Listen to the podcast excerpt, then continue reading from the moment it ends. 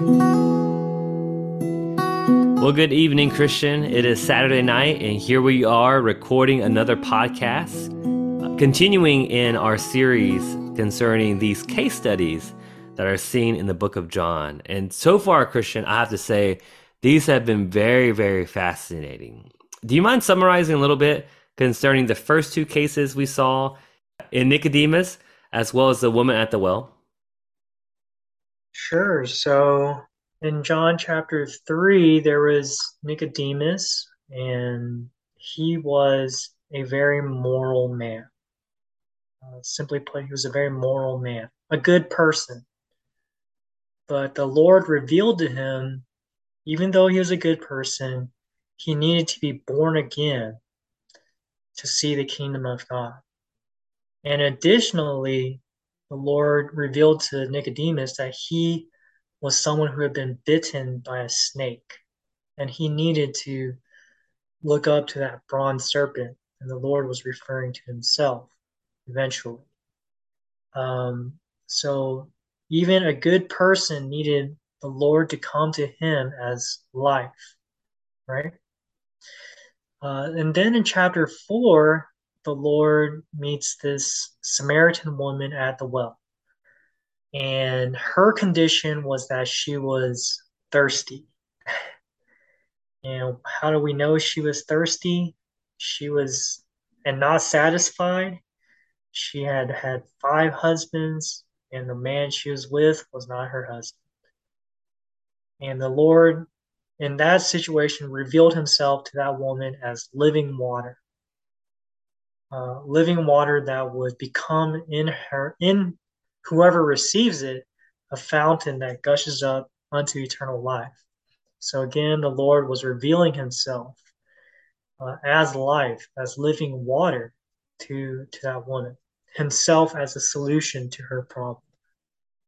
And uh, that, i think that brings us to chapter 5 and chapter 5 today i think is super applicable because and I guess, like you said, Christian, all of them are very applicable because, again, to remind our listeners, John is writing this book near the end of his ministry. He had been a Christian for a very long time, he had a lot of experience with the Lord.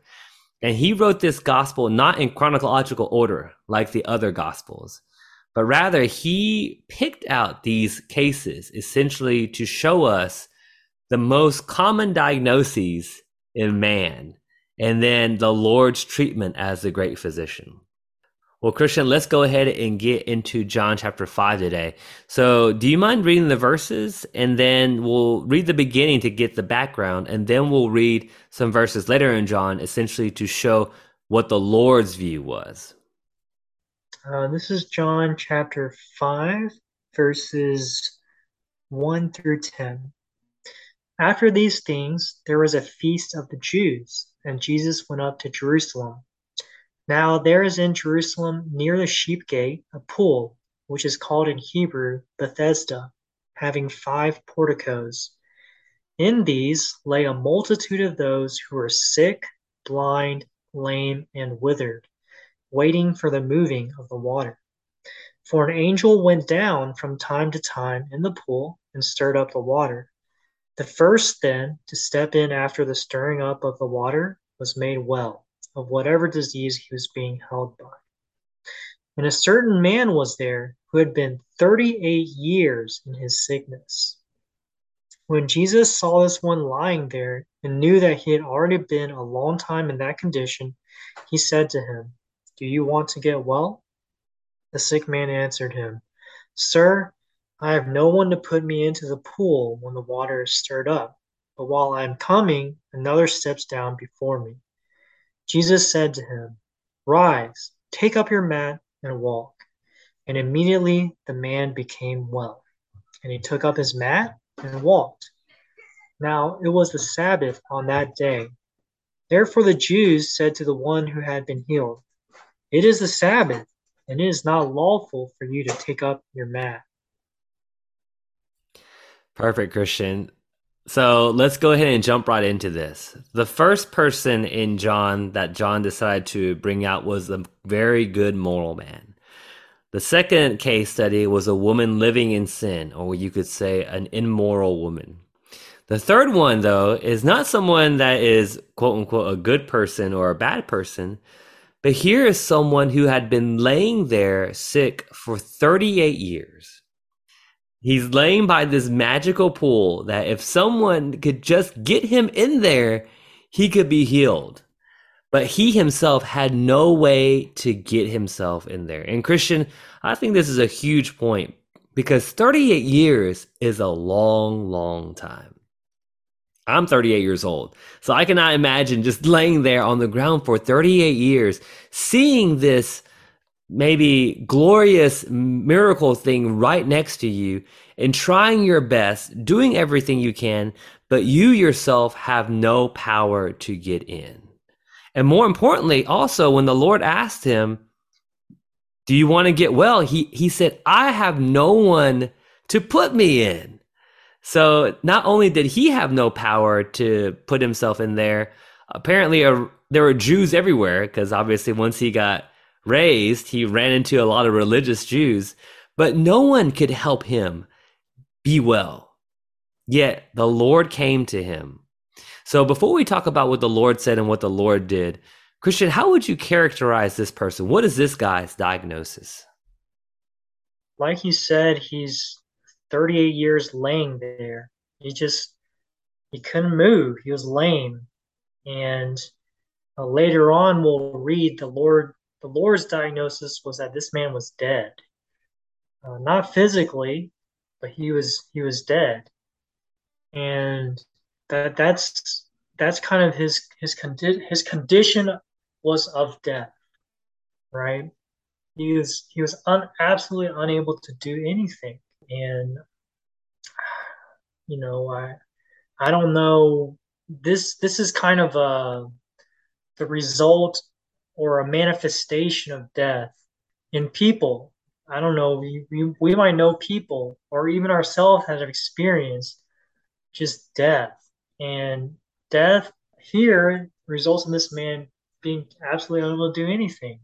So that that was his situation and he was trying to fix that, doing everything that the Jewish religion had to offer.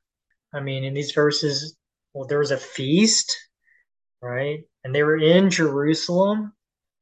He's at these this portico. There's angel. There's an angel that comes and stirs this stirs this water. Like, can you believe that? Like, that's a that's a miracle. So he had everything that the Jewish religion had to offer, and he was doing doing that, but that was not able to help him. Well, now he's presented with another way that actually solved his problem. Amen. You're exactly right, Christian. I think your diagnosis is exactly what we'll read in a minute later in the book of John. This man, in God's eyes, was dead. He could do nothing. Another word people describe this man is impotent. Impotent isn't a common daily word we use. In the medical literature, we use impotence a lot. Um, but essentially, impotence means no vitality, unable to do anything. And I like what you said there. The Lord asked him, Do you want to be well? And the man's answer was kind of interesting. Instead of saying yes, he's essentially showing, like, What do you think? I've been trying. I've been trying so hard 38 years to be well. I've I've tried, you know, doing this and doing that and no one can help me, maybe self-pity a little bit in there, but essentially he's telling the Lord it's not for a lack of trying that he's been laying there for 38 years. And I think this is a very common theme even for us Christians. So obviously before I was a believer, all I had was my effort all you could do is try and try and try. And sometimes you succeed and sometimes you don't. But I would say most people, by the time they get to my age, 38, if you've been trying for a long time, you've kind of got everything you need, right? You've got, you know, I've got wife, kids, career, you know, money, house, cars, fam- whatever you can think of, you have. But if you did not have the Lord, which I know a lot of some of my colleagues that don't, there is still this drive to keep trying because they still feel empty inside. So that's one example of some of my friends and colleagues that I know. The ones that are Christians, but might be in this same situation, are the ones that are trying their best to fulfill their religious duties. They go to church on this day, they tithe on this day, they do this, they do that. But if they did not, and we'll talk about this in a minute, if they did not hear the Lord's word, there is still I guess death, Christian. I guess impotence. I guess just there is no satisfaction of actually achieving anything because at the end of the day, everybody is still empty. And so you could say in the world, the rich keep wanting to get richer. The poor keep wanting to get rich. No one is ever satisfied. No one has ever felt like they've gotten to where they want to get. But at the end of the day, what we need here is what the Lord is giving, which is seen actually here in John chapter 5. This is in so this is in John chapter 5 verse 21, 24 and 25. But we will also touch a little bit on this interesting opposition because here in John chapter 5 the Lord is actually talking to the Jewish religious religious now. The religionists got really mad at this guy that he was walking around the Sabbath he got they got really mad that the Lord healed him, and even more mad that the Lord talked about this matter of him and the Father being one. So they were ready to kill him. Which again, we're going to talk about this because this is truly a fascinating mindset that they had. But here in 521, it says, For just as a father raises the dead and gives them life, so also the Son gives life to whom he wills. So this has a lot to do with the Lord's view concerning this man that was laying there on the mat. And then here in 24 and 25. Truly, truly, I say to you, he who hears my word and believes him who sent me has eternal life and does not come into judgment, but has passed out of death into life. Truly, truly, I say to you, an hour is coming, and it is now, when the dead will hear the voice of the Son of God, and those who hear will live. Wow, Christian. So let's focus on this because this is the Lord's diagnosis of what's going on. Outwardly, we saw a man just laying there 38 years, couldn't do anything for himself. But this is the Lord's diagnosis of his true condition. So let's expound here a little bit. So the Lord said here, He gives life. The Son gives life. And how does He give life? Uh, is to those who hear him, who hears his word. The man who his his dead condition resulted in his his impotence, like you're talking, uh, like what you were talking about there, and uh, the Lord's solution to that was resurrection life. We didn't really talk about that, but that's actually a kind of a, a common thread throughout all of this. It's it's not life like what is what is life right? That that's a whole discussion for another time. But you know something that's definitely unique when we can say a characteristic of the divine life is that it has this property of resurrection. And what is resurrection? Resurrection overcomes death. Resurrection actually uh, the greek word for resurrection anastasis literally means stand up. That's that's resurrection life. It just overcomes death. And we don't have that. We don't have that in ourselves. But the Lord is one who brought resurrection life to us. Well, we're both believers, so we receive the Lord. And I still need the Lord daily to be my resurrection life, to overcome all manner of death in myself and in all the situations I'm involved in. The the Lord is resurrection life. Christian, that's actually a really, really good point that you put up there because you're right. This is the Lord's diagnosis. So essentially, he's saying one day those who hear his voice, those will live. They will not be in death anymore. And this is essentially what the Lord just did. This man was laying there and he heard the Lord's voice to rise up. And he stood up. And that was the Lord's enlivening. And I like how you put it there, Christian. We in ourselves, we do not have this life. This life is not bios, which is our biological life. Actually, in the Greek, they have a couple of different words for life. Bios, biology, that's our regular breathing, heart beating, stuff we study in medicine life.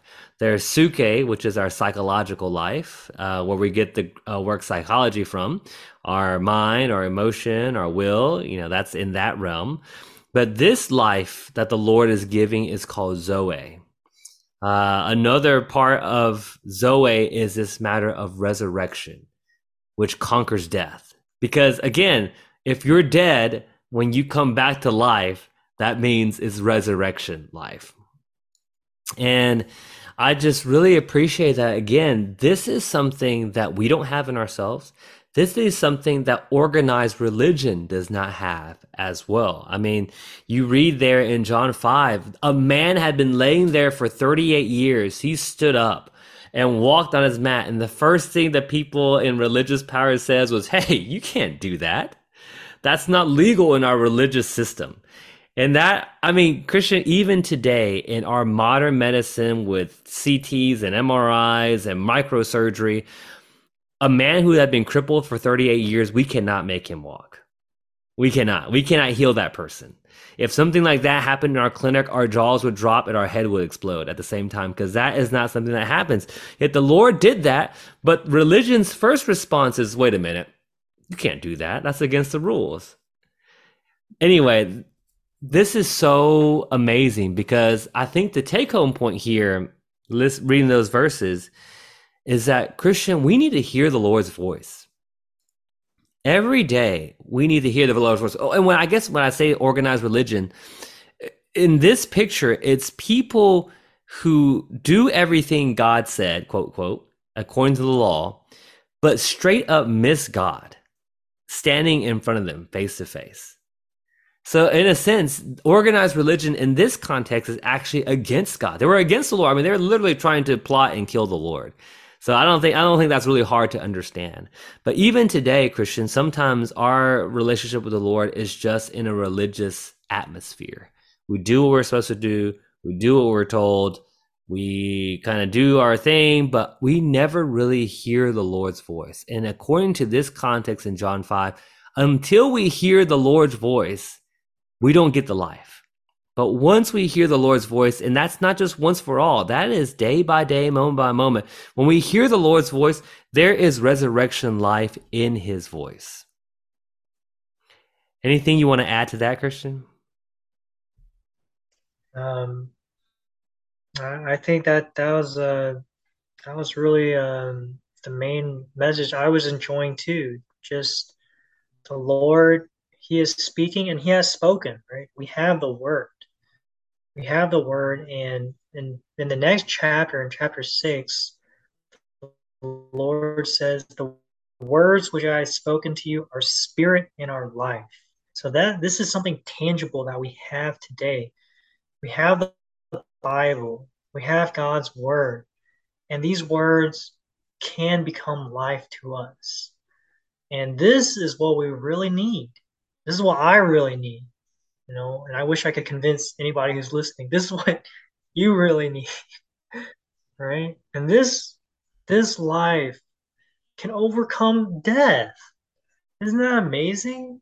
It can help this man completely unable to do anything now he's able to walk.